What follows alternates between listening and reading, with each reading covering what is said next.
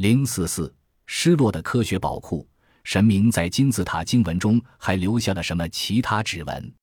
我在读经文的过程中，竟然在最古老的一些章节中发现了与岁差运动的时间有关的比喻。这些比喻用一套与其他章节完全不同的专业用语，也就是西班牙诗人桑迪拉纳和法兰克福大学教授戴承德称之为“哈姆雷特的石墨”的古代科学语言，而与其他章节的文字几乎格格不入。读者或许还记得四根撑住天空支柱的宇宙图 （Cosmic Diagram） 是古代埃及语言使用的基本思考工具之一。这四根支柱存在的目的。是将因岁差运动而产生的世界性年代的四条线加以视觉化。天文学家将这四条线取名为秋分、春分、夏至、冬至的分至经线，并认定他们从天空的北极降下，将星座切成四大块。太阳以这些星座为背景，每两千一百六十年为一周期。太阳每逢春分、秋分的分点，以及夏至、冬至的至点。便惯性的分别从四条线上升起。金字塔经文中似乎赋予宇宙支柱图很多的变形，而且就好像很多史前神话实际内藏有许多天文学资讯一般，岁差运动与天空戏剧性崩坏的图像之间也强烈重叠。金字塔经文暗示，天空石墨大乱，就是在指每两千一百六十年星座的十二宫就要轮回一次的运动。可能会造成一个坏运势的环境，肇使天空异变，而为地上带来大灾害。因此，有一段这样的技术：自己创造出自己的太阳神雷亚坦姆，原为万神级人类之神。可是，人类开始反抗他的统治，因为他开始老化，狗头变成银色，肌肉变成金色，头发则变成了藏青色。发现人类的反抗后。上了年纪的太阳神亚坦姆，令人不能不联想到阿兹特克族中嗜血的第五太阳神托纳提乌，决定要惩罚那些叛乱者，因此杀掉大部分的人类。他把这个毁灭的任务交给瑟克梅特 s 克 k m e t 塞克梅特以满身沾血的恐怖狮头为特征，有时从自己身体喷火，并以虐杀人类为乐。恐怖的破坏期持续了相当长的时间，最后。雷终于介入，而拯救了残余的生灵，而他们便是今天人类的祖先了。太阳神介入的方法便是发动一场大洪水，让口渴母狮喝下睡着。当他醒来时，已经对追求毁灭不感兴趣，和平因而来到了这一饱经破坏的世界。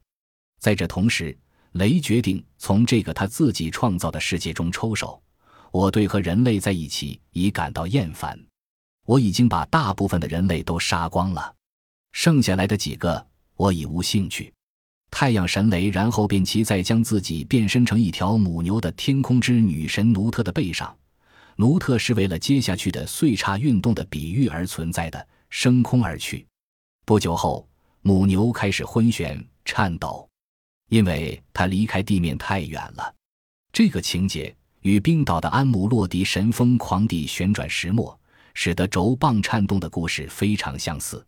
当母牛对太阳神抱怨这不安定的状态时，太阳神雷命令道：“把我的儿子修放在奴特的下面，成为天空之柱，守护着我。”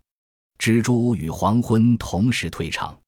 修把母牛载在你的头上，安定母牛的身体。当修把自己放在母牛的下面，安定住它的身体后，立刻上面的天空与下面的地便形成了。就在此同时，正如古埃及学者华里士布奇爵士在他古典名著《埃及人的诸神》（Sagas of Egyptians） 中所述，母牛的四只脚成为天空四个方位上的四根支柱。和大部分学者一样，华里士布奇爵士假设古埃及传统中所说的四个方位仅为写实性的描述，所谓的上天除了你我头上的那片天空以外，没有其他意义。而在这段情节中出现的母牛的四只脚，也就是东南西北的意思而已。他以为，就算今天的古埃及学者也大都同意他的说法，头脑简单的海里欧波里斯祭司们认真的以为天空有四个角落，分别以四根母牛的脚支撑起来。而修更为优秀，不动如柱地挺立在天地的中央，支撑起整个世界。但是在桑迪拉纳及戴承德教授的新发现后，我们必须要重新阐释这些传统的故事。修和天上母牛的四只脚，应该是岁差运动上代表年代区分的古代科学符号。脊轴修和分至经线，四只脚或四个支柱，表示太阳一年经过春分、秋分、夏至、冬至的方位。而且推测这个故事情节中所形容的年代的想法非常诱人，因为故事中有母牛，所以很可能发生在金牛座的时代。不过，埃及人还不至于连母牛和金牛不同的常识都没有，因此比较可能，至少从象征上的意义来看，是狮子座的年代，也就是公元前一万零九百七十到公元前八千八百一十年。其原因在于神话中毁灭人类的女神塞克梅特形体为母狮，没有比将一个新世纪开始的困顿混乱比喻为一头狂野的母狮更为适合的了。尤其狮子座时代正好为冰河时代的结束，也就是大量的冰块以磅礴逼人的气势融化的时期。地球上许多动物都突然大量消失、被灭种。人类虽然在地震、大规模的洪水及气候的异变中存活长下来，但是人口大幅减少，生存空间也受到极大的限制。本集播放完毕，感谢您的收听，喜欢请订阅加关注。主页有更多精彩内容。